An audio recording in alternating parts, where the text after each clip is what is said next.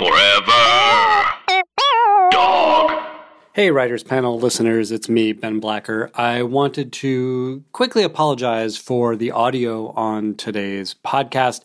I recorded a couple of episodes while I was out in New York back in October, and as often happens with these out of studio episodes, the audio is not great, and I am loath to ask strangers to meet me in uh, a place that's quieter than a coffee shop. Um, so there's a lot of background noise. Uh, we did the best we could to minimize that. I don't recommend listening with headphones on this one. Um, it may it may hurt you. Um, I do want to thank my pal Tony Thaxton for helping me clean this up. Um, Tony did a great job with a very difficult audio track. Um, I did want to release the episode though because the guest Alexandra Kleeman has some amazing, brilliant thoughts about writing and the process of writing. Um, Alex Kleeman is a terrific prose writer. Um, you may have picked up her book, You Too Can Have a Body Like Mine, which came out a couple years ago. I also recommend her book of short stories, which I think came out earlier this year called Intimations. It is one of the best books I read all year. Highly recommended. Um, so I was thrilled to talk to Alexandra, and she really had a lot of interesting and, and thoughtful things to say about fiction writing and storytelling in general. So I do think it's a worthwhile listen. As I said, the audio is not great. Don't listen on headphones. Um, but I think you'll find a lot to enjoy if you do give it a listen. Thanks so much for your continued support. They write, they talk, and talk about what they write. Tune in tonight, or whenever the time is right. It's the Writers Panel with Ben Blacker, and it's starting now. Oh, yeah! Oh yeah, yeah. Do you think of yourself as a horror writer? I don't think of myself as a horror writer, but I think that um, the work that shaped me most when I was growing up was horror. The tiny slivers of horror that I consumed almost against my will really stuck with me. Yeah, make Yeah. a big impression. What do you remember what that stuff was? You know, um, I remember going to a screening of The Ring when I was in uh, high school and hardly watching or listening to any single part of it. I covered my ears, and still the like sound design that I heard creep through and the sort of watery sounds, like they just stuck with me forever. I would say the watery sounds of horror pretty much sums up your all of your writing, right? yeah. Is that accurate? Um, that's really funny. You know, like you're, you're not a horror person, but it's It's in there. I think like um, murder mysteries. I read a ton of Agatha Christie murder mysteries. Yeah, um, there's something I've always liked about as soon as you have people trapped in a place, it's hard. yeah. you know, no matter what those people want from you, whether they're normal or abnormal, um, uh, being confined in a story is horrific in a sort of existential sense. Yeah, and um, that's where I, I sort of consider Beckett, Samuel Beckett, a horror writer too, um, in like a, a subtle, toned down way, um, and a you know lofty way too. But um, whenever you're pushed up against, I think the fragility of your existence, that's hard too um, for me. Yeah, I mean, it's interesting. I mean, obviously, I'm sure you talk about this all the time um, in interviews and things, but like the fragility of existence, specifically our bodies. Yeah, right? I mean, this is the thing you keep coming back to. Um, where does that come from? You know, it's not the fragility of mental existence all the time, because some of these characters are very strong mentally, emotionally. Yeah. Um, I mean, I've always been interested in the way the mind is kind of insulated from the world. You can um, you can detach from the world if you want and live somewhat to some degree in the world that you've created. But your body um, is the place where you really interface with what's around you, and you can't actually be aware of everything that's entering or affecting your body. It's um, it's where the narrowest portion of yourself meets the world and the world's ability to change you too. So, like, um, I think I've always been interested in um, how much my mind depends on my body to understand what's going on around it, and how um, also vulnerable that connection is. I, like one thing I always think about is um, when I was younger, when I was back in high school, I walked around all night with this boy, and I was like, oh, I, I'm really feeling some sort of feelings for him. I think I have this fluttering feeling in my chest. Um, the next day, uh, I found that I had bronchitis, right? So your body tries to tell you things, but the mind doesn't know how to interpret that language necessarily. And that, that like, disjunct is comedic and horrifying, I think. Which, Um, yeah, which yeah. it seems like that's that's the tension in your ranks, right? Yeah. Uh, is it early on? Were you covering the same material, the same questions, and was it a, a, searching for an answer in these things, or is it just an exploration? Like, what's the satisfying part for? I think the satisfying part for me about writing short stories is being able to take something to a conclusion or being able to reach something that feels like a resolution, even if it's very open ended. Um, in a way that you can't in a novel, because a novel is always, you know, a marathon. You know, when you watch people running a marathon, you only see a portion of it, and you know that the slog goes on longer, and you don't have this godlike or bird's eye view of what's happening. Um, when I write short fiction, I can hold all of these elements in proximity for longer and really feel like um, even if this world collapses after 15 pages, I've um, I've pushed it all together and seen um, the entire thing sort of unfold right in front of me, like a play almost. Like Sure. I think of it more as a play than um, You have a concentrated amount of time Yeah. and space, right, to Yeah. explore whatever it is you're exploring these characters. short stories have this natural clock built onto them, whether it's eight pages or 30 pages, um, it just feels when you're writing it like there's a lot more at stake in a way. Yeah. It- it- yeah. Sorry, go ahead. No, in the, in the same way that um, when you write a novel, I think you have to let the novel get out of your control a little bit and sprawl a little bit just to give a sense that the world is, you know, bigger than the person creating it, Yeah. the people in it. Uh, That's true. I mean, that sort of works against this thing that it seems like so interests you, which is that claustrophobic, like smashing together of people's emotions. yeah. Um, are novels more difficult? Were short stories your way in? I think everything is equally difficult. I don't know. Is it? yeah, well, like um, every time you start to think of something as as easier, and, and you go to it looking for a refuge, then it becomes complicated and uncomfortable. I think, or maybe that's just my experience. No, I think there's Yeah. something to it. I mean, it's like it's like working out, right? as soon as it becomes easy, then you have to make it harder. and I think we mentally do that with writing anyway. So there's Yeah. part of it where we want to challenge ourselves. Absolutely, and um, I, I often think of my short stories as challenges like that. Like I'm locking myself into a room um, and seeing if I can escape. That's it. Yeah. Or rather, um, if I can not escape but end it somewhere within that room. Um, you know, we were just talking about how um, I went to see Parasite the night before, right? And um, not to give too much away, but there's this part where the main characters are trapped, all hiding under a coffee table as the um, uh, family comes home, right? Um, actually, I should say that. Sorry. Um, you think the conflict is going to be these family members are making a mess in this house when the family's supposed to be away, and the family's going to come back and discover them, and they'll set up a conflict. Um, but the director opens up this second space um, that is rooted in the sub sub basement of this house. There's like other actors there, um, and it corresponds to the rules and the logic of it, but it is not the logic you would have imagined. I think like um, there's a way to burrow deeper into the story rather than like opening a window out and letting the energy escape. Yeah, Yeah, or yeah, or opening a door and Yeah. letting someone else in. right. It's going deeper instead Yeah. of wider. Right? like TV shows often start to lose their energy. I think when you start letting more people in, and people Yeah. come in from the outside, and it's supposed to add it adds this temporary sugar high jolt of um, of plot to the uh, Yeah. world that doesn't really take it. But it feels like, at least you know, the novel that's that's out that we've read has that similar feel, right? Of constantly burrowing deeper, deeper into the initial concept.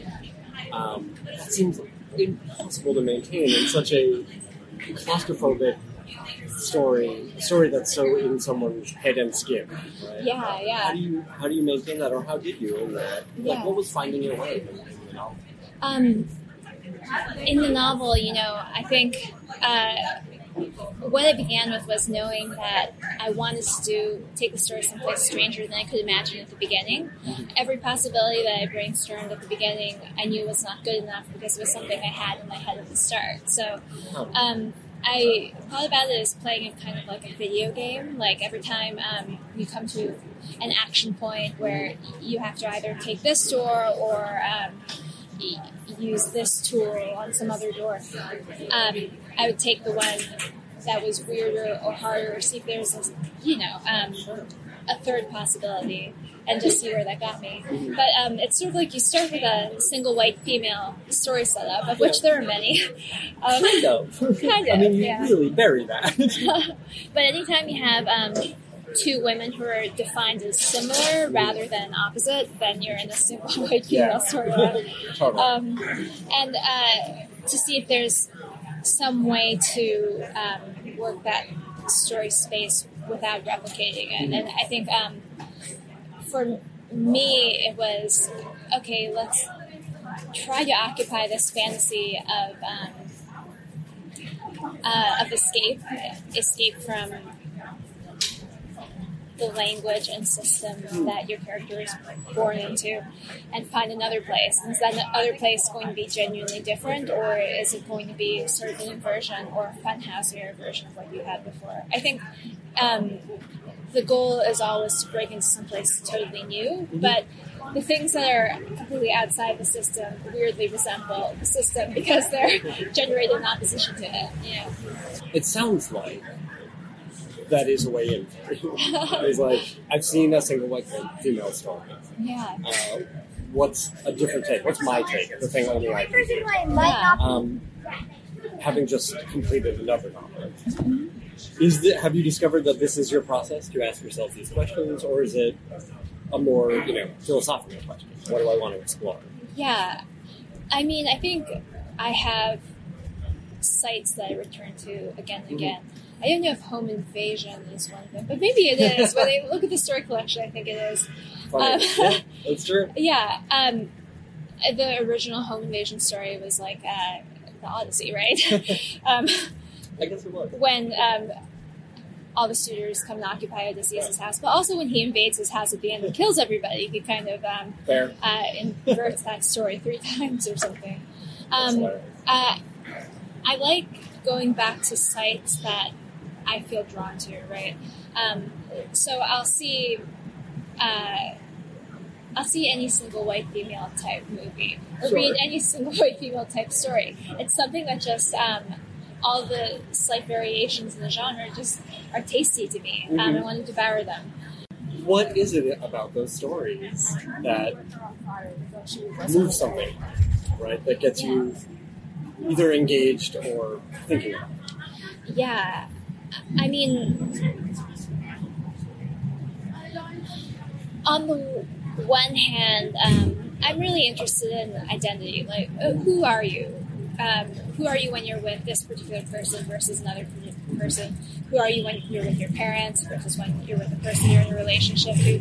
And who are you when you're 100% alone? um, I, I think like um, one of the best ways to feel totally like yourself is to push yourself up against someone who you're not like, and then you go, well, thank God I'm not like that, or they're so wonderful, they're like this, and isn't it good that I'm this way too? Go together. Um, but uh, when that other person starts resembling you, or you know, I think some of the moments of discomfort in a romantic relationship are when you've become so comfortable that you say a lot of the same things to one another, and um, you can get almost territorial over the bland and mundane things that you say because somehow someone else saying them to you strikes you as boring or irritating or um, so like uh, when you push two people into a space where they begin resembling themselves everything is up for grabs i think. Um, and it always interested me um,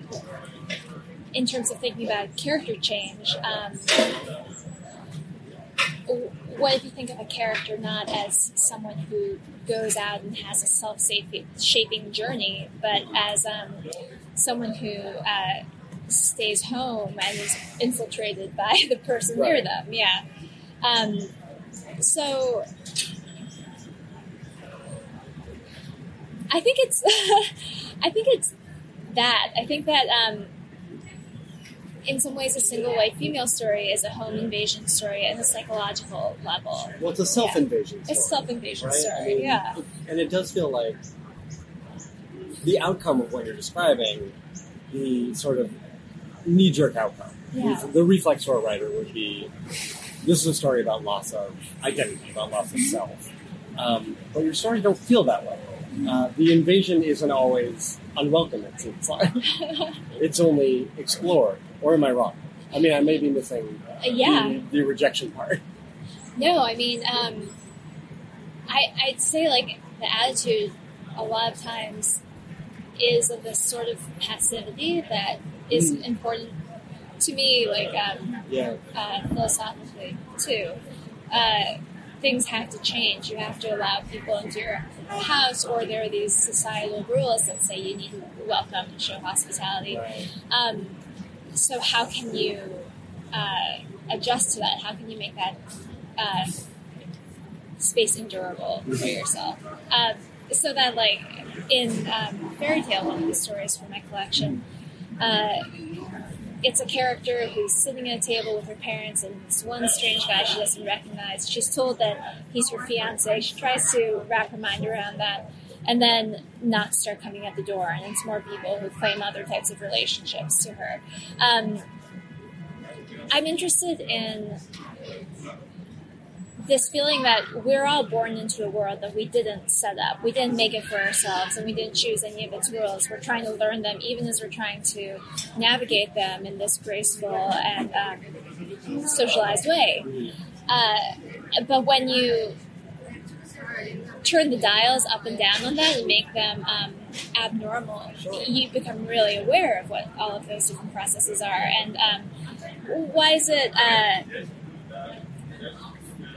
why is it absurd to have a person claiming they're your fiance when it's not absurd to have another person claiming that you have this close relationship that, doesn't have that name, right?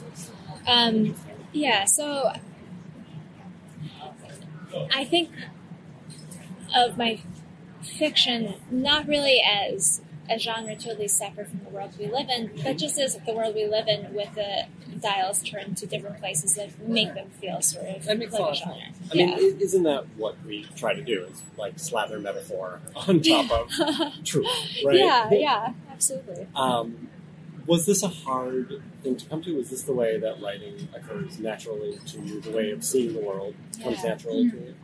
Um, yeah, I think that I first began writing poetry and Really? essays. Yeah. Right. Um, I was really not comfortable with the idea of making something happen because I look at the world around me and go, you know, how does anything happen? Like, how does a person change? How do we picture that? Doesn't it seem uh, false to do it before and after? Like, eh, yeah. Um, but I always loved reading fiction, you know, and I loved watching movies. So, um, how could I inhabit those sorts of mechanisms and feel like myself doing it? So, I think part of that was allowing some artifice into the stories. You know, like it, it isn't a real world. Like if I had to visualize it, it would be the house in fairy tale would be, um, you know, clearly plywood walls, and clearly like um, something that's going to fall apart Right. the story is done.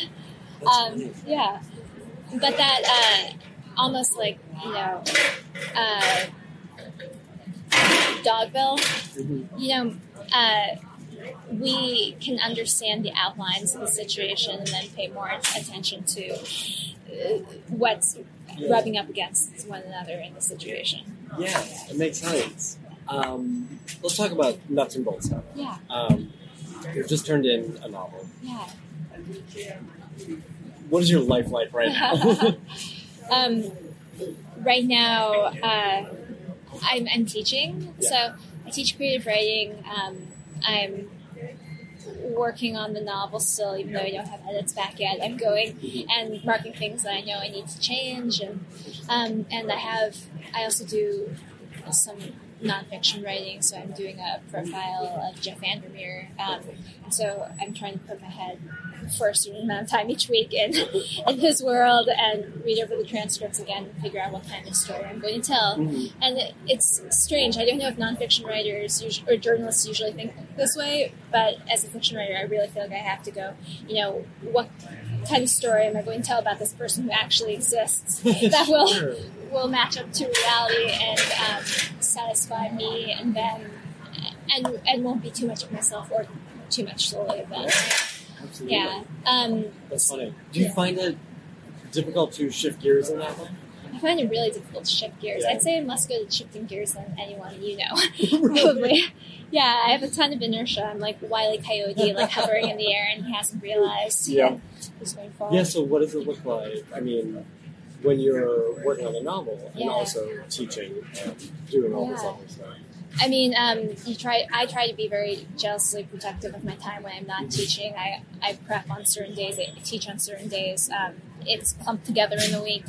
Um, I've started slicing up the tasks that go into writing fiction in a very fine grained way, so that um, y- you know when you're completely organically writing and you're not time limited, you have. This feeling of fluidity, like being immersed in a tank of water. And when you're treading water, you're doing tons of small movements at once with every part of your body, but it feels like one thing.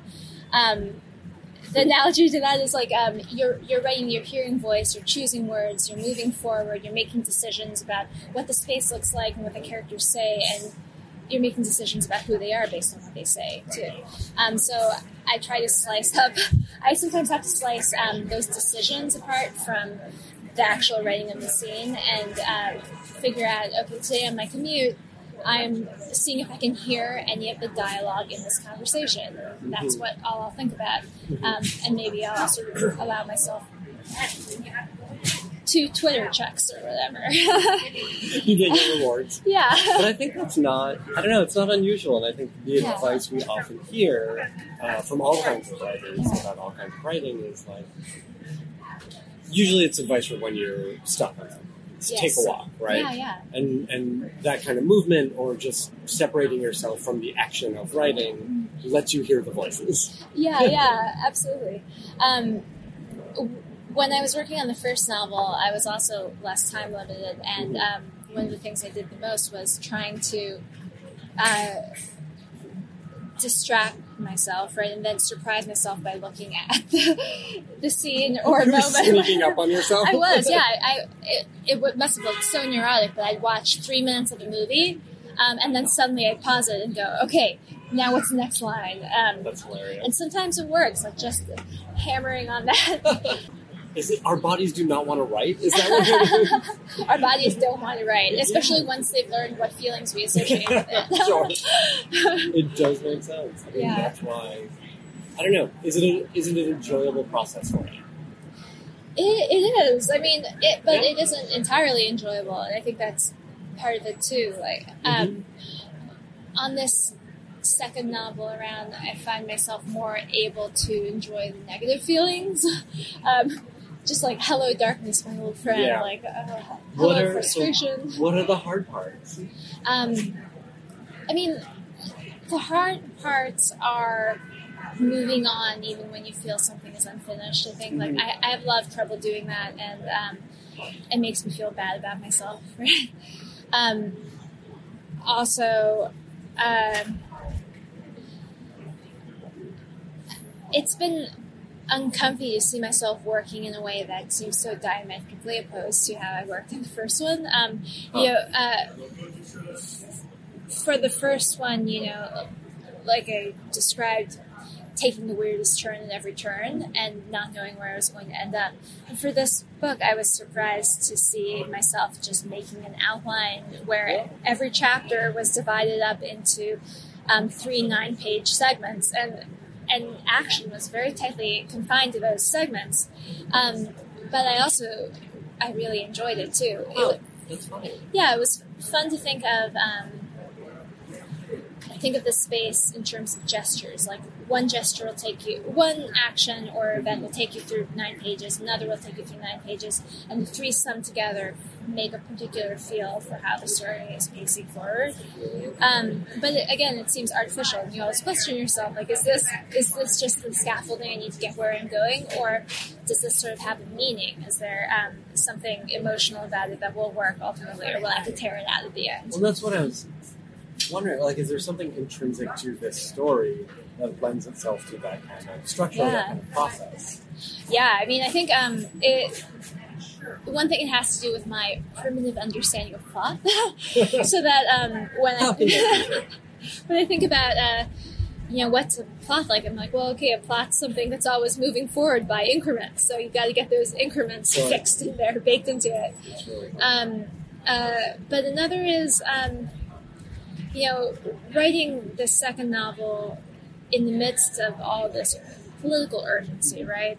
And the feeling that um, you're almost writing against the news cycle for you yourself. Like on a given day, you might get a few hours of writing, and then you might read something that really throws you off and makes you. Um, you know, need to go take a walk where you're not thinking about your work or something utterly uh, diffuse that tension um, and and so I think urgency and this almost um, uh, domineering outside clock is something that that structure reflects, and that is true both to the book and to how I'm living as I'm writing it. You know, And it's funny. I mean, you're you're putting it in your work, and, and as far as I know, in sort of a, a structural way, right? Yeah. It's not in a story way yeah, uh, or, or character way. But we hear. I, I feel like I have a lot of conversations with writers these days about just getting through the day. Like it's yeah, what we do is so can be so emotionally taxing. yeah. Um, and these days, just getting through the day is so emotionally taxing.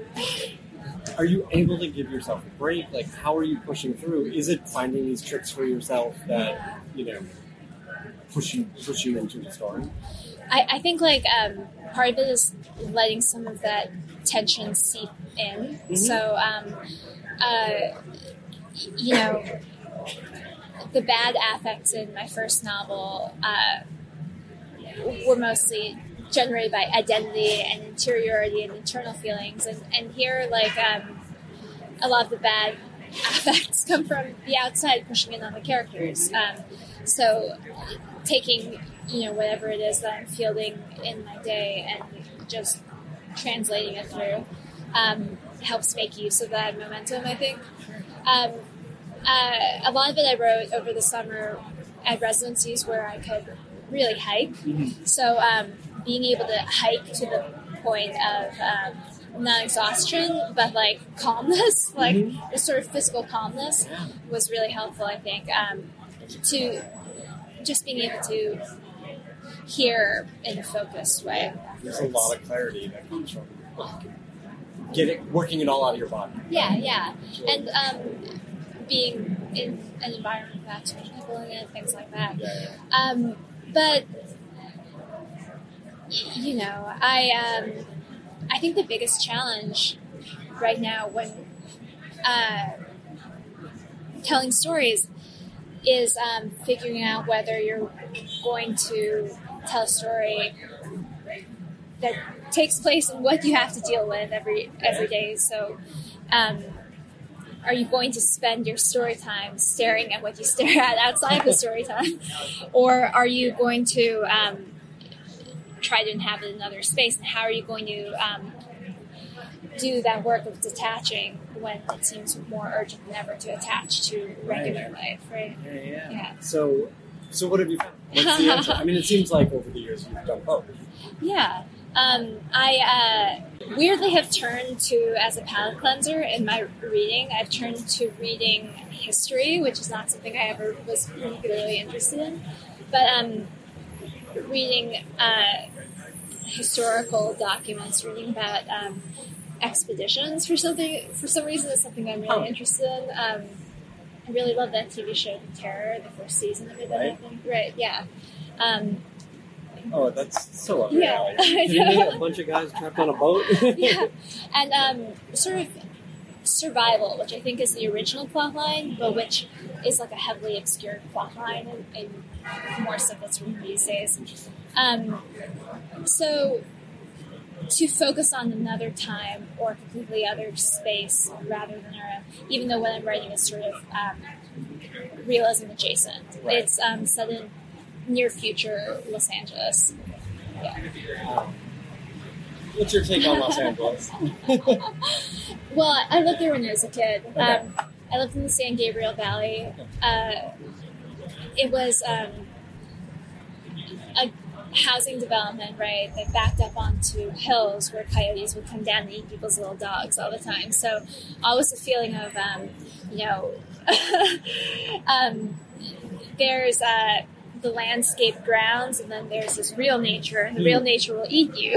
Yeah. um, It's dangerous. yeah, but I, I like that. I mean, I, I think that's Yeah. what makes Los Angeles so interesting, like the sprawl and the way it can, can kind of contain its opposite within that sprawl and the way that New York can't. Like New York, um, you know, there's foxes, I think, in Central Park or something, but um, the city surrounds it.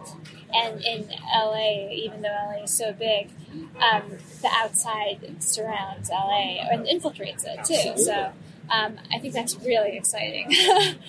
yeah, and um, yeah, I'm from Colorado. I grew up there mostly, and if I could move west, I definitely would. All all the ways that you can see um, just pressure placed on the situation starts to change the situation. Like the situation cooks or something. And that's, I'm that's secret, good yeah. drama, right? Yeah, like that's, is, It's yeah. good plot, it's good characters, it's good story. Yeah. Um, it's a fascinating environment, whether it's a big way like that or whether it's a small way, you know, like like this movie. Yeah. You know, um, for some reason, this makes me think of like my favorite metaphor for a short story, which is like a short story is a lid that you put on the story, right? And it keeps it contained and it cooks it faster and brings it to a boil. And a novel, like I don't know what that metaphor would be, but um, It's a slow Uh, simmer. yeah. There's something I like about um, having limited pages Mhm. or having limited characters or having limited space um, because then you have to figure out what you can do with that and how you can evolve it, even without the benefit of, you know, um, being able to bring in whatever you want to come and help you out or Absolutely. add color. Yeah. Were uh, when you said you started writing poetry, um, were short stories the, the next step for you, or did you jump into a novel? Um, short stories were the next step. Yeah, um, I really loved uh, in those days. I loved Robert Cleaver, um, even some poets like Jena Osman or uh, hybrid writers like Thalia Field. All of these people um, sort of thought about characters sometimes as things that are made completely out of language. Um, and you know what what then is a character like that like? You know, what is a character that's aware of their own artificiality like? You know? Yes. Um, and that was an entrance point for me because I think rather than feeling like, okay, I have to replicate either someone I really know and sacrifice them, or I have to um, figure out what a person is and then imagine that whole plot and make something that walks Oh. around just like a person. That's the hard way. That's the hard. But no one sees themselves. I always think there's something interesting about you know some people over recognize themselves in in for sure. uh, fiction people they Yeah. know. Some people under recognize themselves, like, oh, that person, that person's such an asshole, you know. um, but when I was writing um, nonfiction, I always remember uh, the first piece I wrote was about um, going to a festival for fruitarians, so people on an all raw fruit Right. vegan diet, um, and there was this one person I really wanted to put in there because he was such a character he was kind of a huge jerk, um, hitting on everyone, always wearing um, a muscle tee so you could see his gigantic arms. And um, I was like, you know what? I just have to put his arms in there.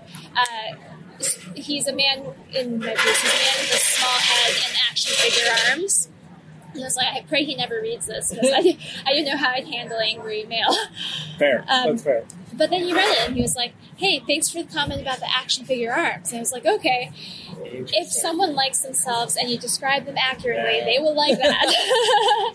That's true. It's about accuracy. But Yeah. you've also done the hard way. You've built characters, right? yeah, yeah. Um, what does that process feel like for you? Yeah. whether it's in short story or in a longer piece. You know, um, the main character in my new novel is a. I apparently he's a dislikable man. I didn't think he was that dislikable, but Funny. Um, It's funny to realize that when Yeah. other people read it, right? yeah, and um, and then I think, well, I built him off myself. You know, Of course. I peeled off this layer and then I, I added some other things and you know um, actually some memories I have of my family are present in his life in a in a more unaltered, unadulterated state than any other thing. And I don't think anyone's going to think it has a connection to me, just because, yeah, um, of of all the shifts you can do, like I think a gender shift really throws people off the scent. For sure. Yeah, um, but you So you, know, you start to build these people out of pieces of yourself. Of right? pieces And they do tend to take on lives of their own. yeah, Um, but there's that figuring out part, yeah, which to me is just the hardest part of writing. And it's usually the beginning part yeah. of like, who is this person I'm spending all this time with, right? Yeah, I mean, um, at the beginning, a very s- strongly um, intentional creative process, like going to f- think things, sort through things that might be part of the character, um, to push on past the first thing we come up with and toward a better route for the character. Um, all of that, I think, lays a foundation when I do it, and then. Um, then you have things that start arriving to you, like, well, I know these things about the character. This is also part of them. I think this is also, and it can start sort of thinking itself or growing in a way that feels like it's not fully intentional, and I enjoy that part. Absolutely. Yeah, That's the yeah. best part. When you're transcribing. Yeah, yeah. Um, what do you talk about with your creative writing classes? Um, Because this is Yeah. a, I don't know, it's, this podcast seems silly oftentimes to me because, like, there, this is a craft you can learn, for Yeah. sure. Uh, specific, I mean, especially screenwriting. There's so much craftsmanship involved with that because it's so structure oriented.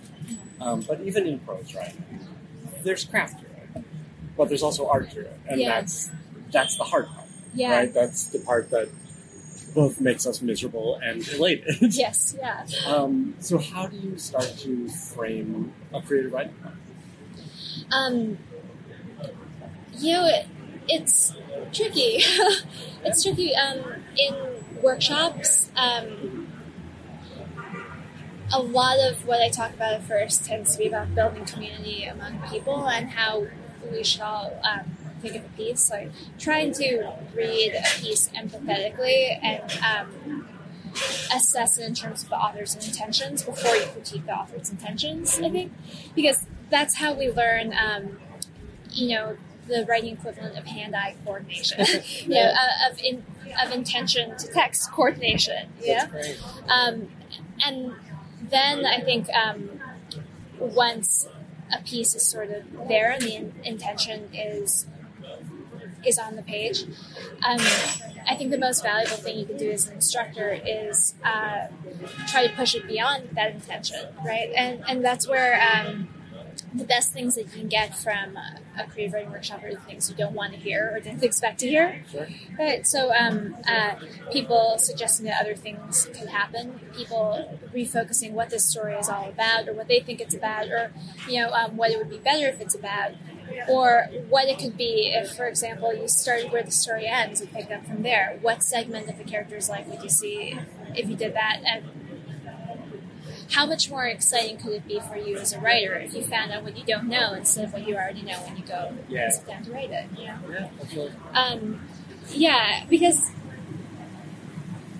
there's something really special, I think, about being in an environment that's where you accept that you are unmade or not fully made, and that you're going to intake everything and challenge everything. Um, and you don't have that as much when you leave, and it's harder to have that when you're on your own too. I think. Um, uh,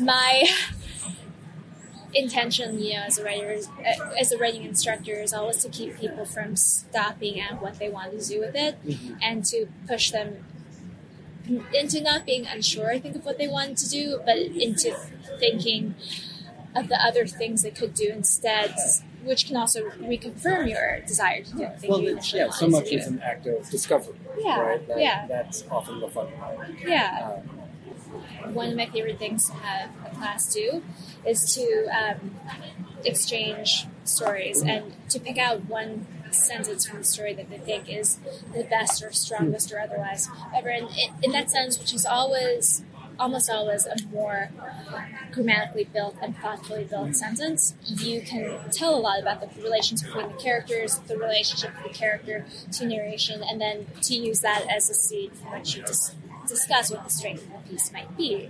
Yeah, um, it's hard sometimes to keep the granular level and focus and keep the large scale health of the piece in focus at the same time. So Well, it is. I mean, like you said, we're trying to do so many different things, which you develop the muscle to do that. Yeah. Right? It's, it's the treading water. We're not really aware of language and character and, and you know tone and all these Yeah. things as we go, but when you're starting out, you really need to. Um, this stuff that you take your class through, are you able to do it yourself? Do you have readers? Do you listen to that kind of feedback? You're married to a writer. Do you listen to his opinion? yeah, I, I do. I mean, um, we're pretty different as writers, but we like a lot of the same things. We have this core of stuff we both enjoy very Mhm. strongly. Okay. So um, it's also been funny on this novel, which I've written entirely in the time when I was with him. Um, I never used to show work to people unless it was pretty done, um, or unless I had a full draft or whatever it might be. And with this, every time I finished a chapter, I sent it up to him, almost like it was a Dickens novel, Yeah. putting it on the boat, right? Um, That's Yeah. that changes the process. That's really it, interesting. it changes it. I mean, I've had the ability to be more alone with this book because I didn't show any part of it to a workshop and um, I, I didn't have to show it to anyone. So it felt like a good involuntary act to open it up to someone. um, but uh, I also think that he knew sort of what I needed from a reader, which was, you know, some criticism, but mostly having it be acknowledged that I was doing something, Right. not just, you know, um, Yeah. disappearing and uh, tapping keys on a keyboard like all work and no play makes Jack a dull Exactly. boy over and over again. Exactly. No, Yeah. sometimes you want to hear you did something that exists. Yes, yeah.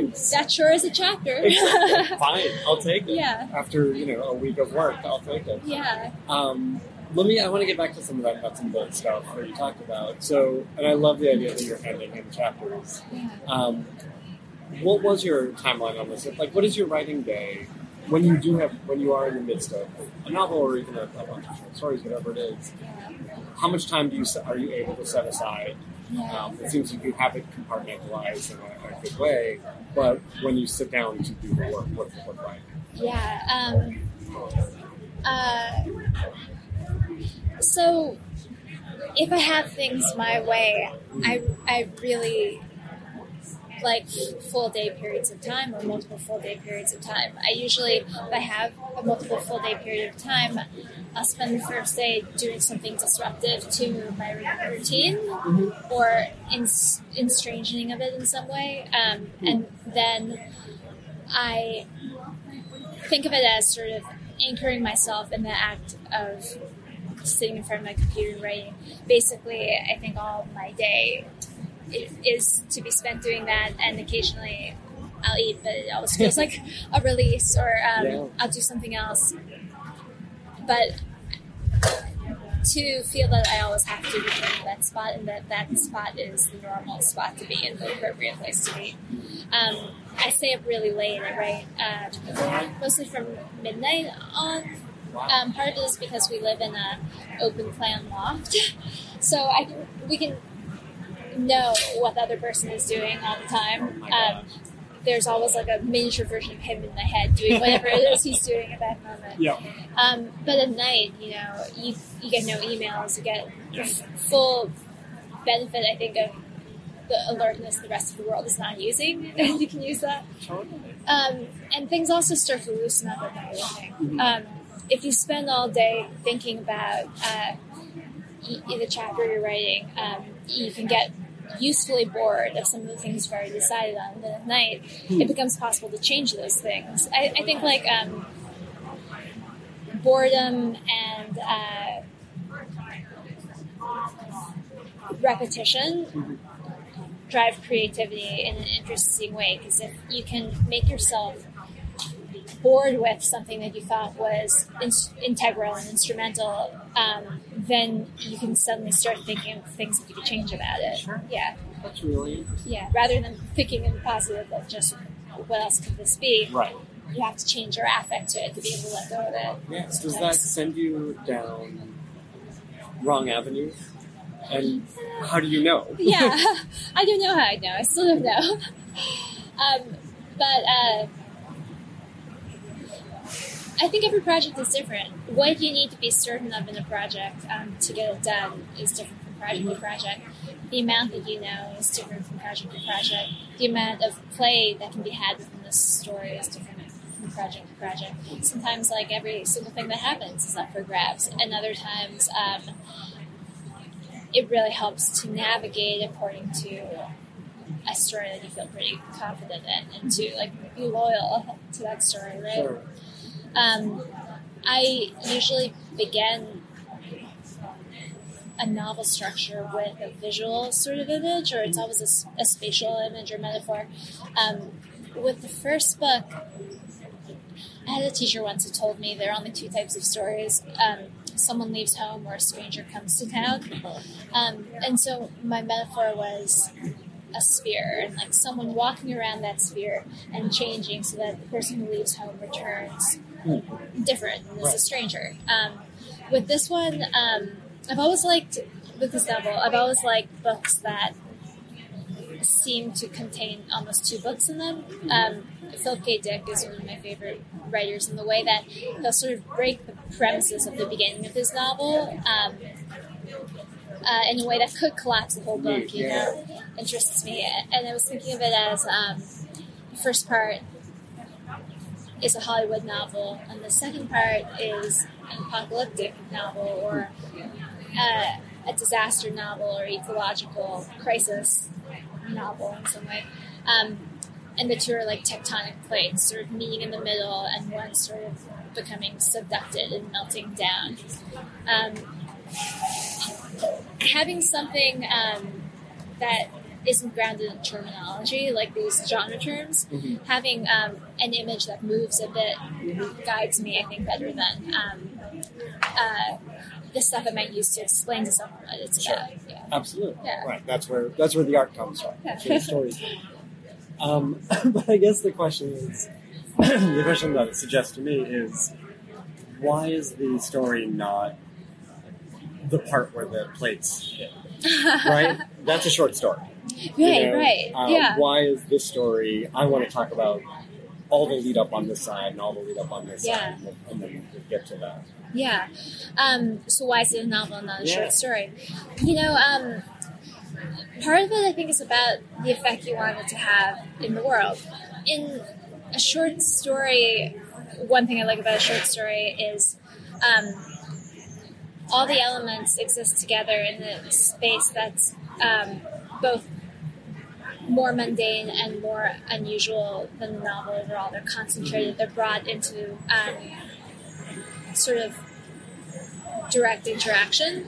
Um, in a novel, like where I think the political power of a novel comes from is in the way that it gazes back or reflects back on reality and on your own feelings about reality and your feelings about um, uh, the life you lead. So that having more space in a novel and having space that isn't pressurized, like in a short story, lets you um, attach to it, like, okay, this is the story that I'm in right now, and when it's taken away from me, that feels like something. Whereas if it, it were just that um, melting point where the two plates meet um, tectonically, uh, you'd see a lot happening, but you wouldn't feel a sense of loss.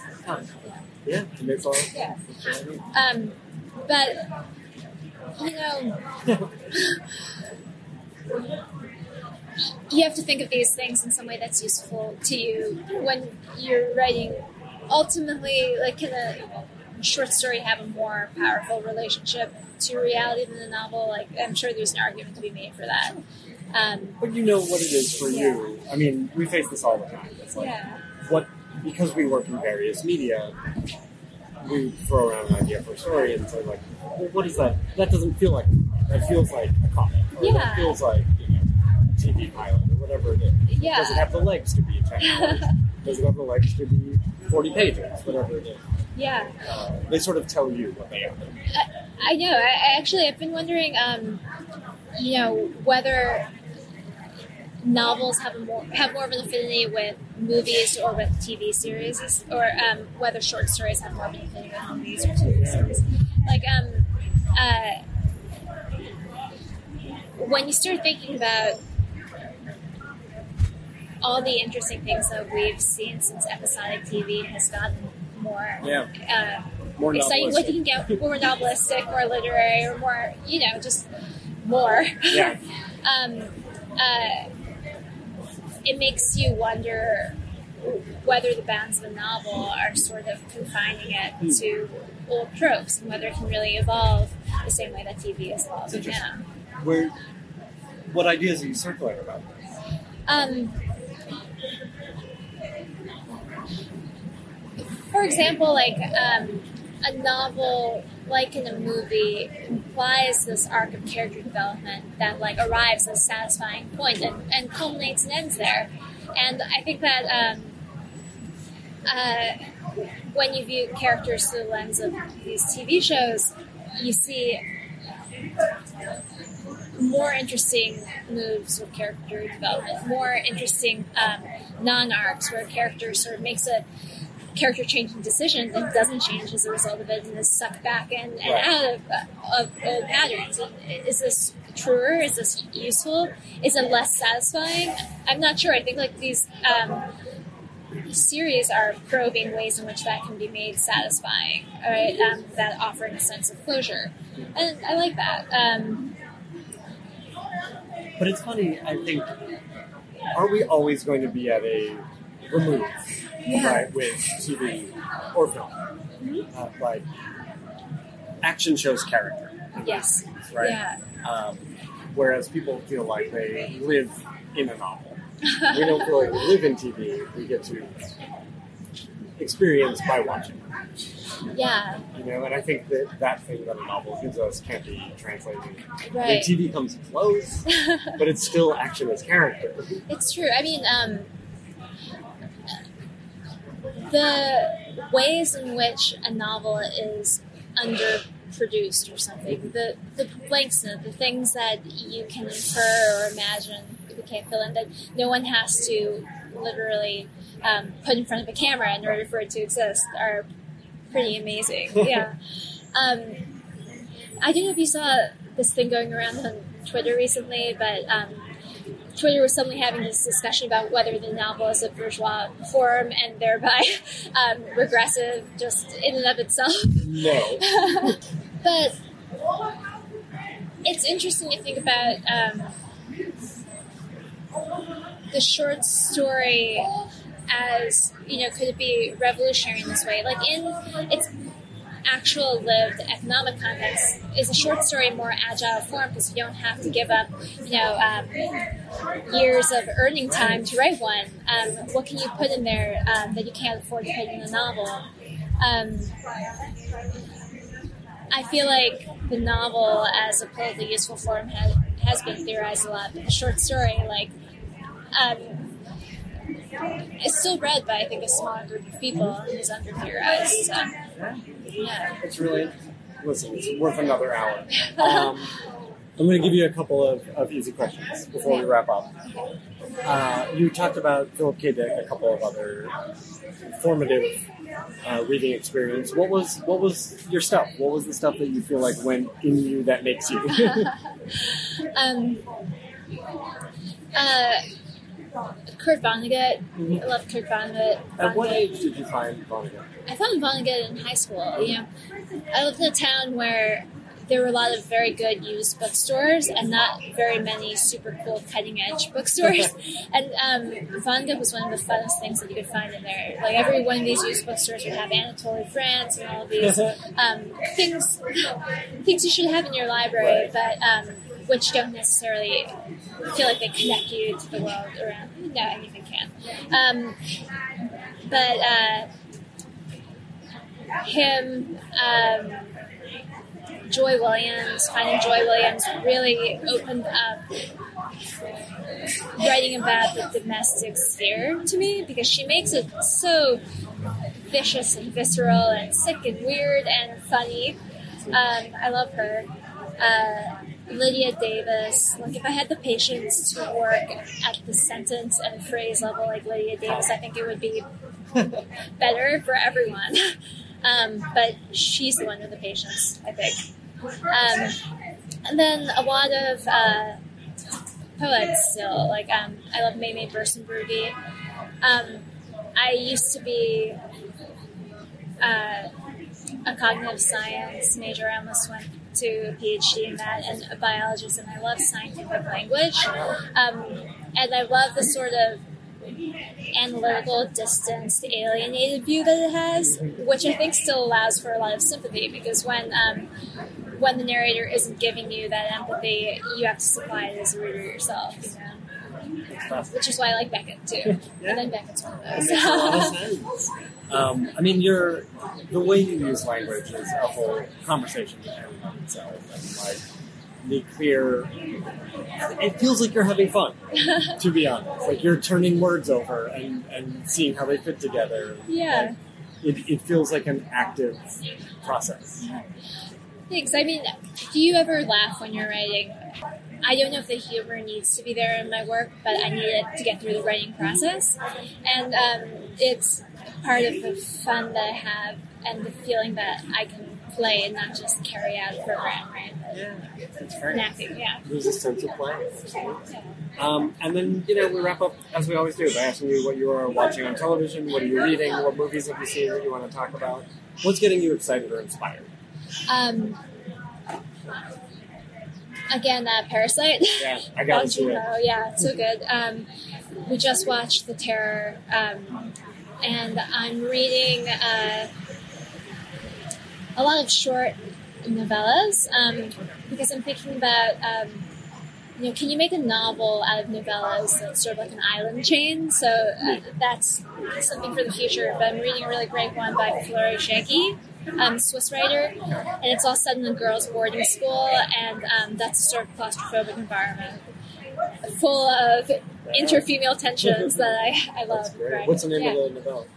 It's called Days of Sweet Discipline. Um, how do you read? Do you read books? Do you read on Kindle? What do you read? I read books, yeah.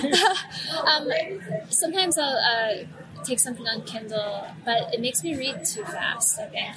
Um, That's absolutely you true. so? It's nice to be able to read fast sometimes, like you feel powerful like a Ferrari, but But yeah, there's something about sitting with it, right? yeah, Having to earn it a little bit, living in the book. yeah. I never thought about that. And I, I just think like the feeling of holding the whole story within your hands and being able to feel how far you've come in it, um, and the sense of where spatially things happened in your hands. I think that's appealing. Like, um, there's a tactile element to it that I really like, and that I think I would miss. Yeah. Yeah. Um, do you have a timeline for this new book? Um, because of the election, I think it'll come out after the election. All right. So we're almost a year away. Yeah. Or about a year away. Uh, but folks, look for it. Thanks for Thank chatting. you so much. great. It's been so fun to talk to you. Yeah. Forever. Dog.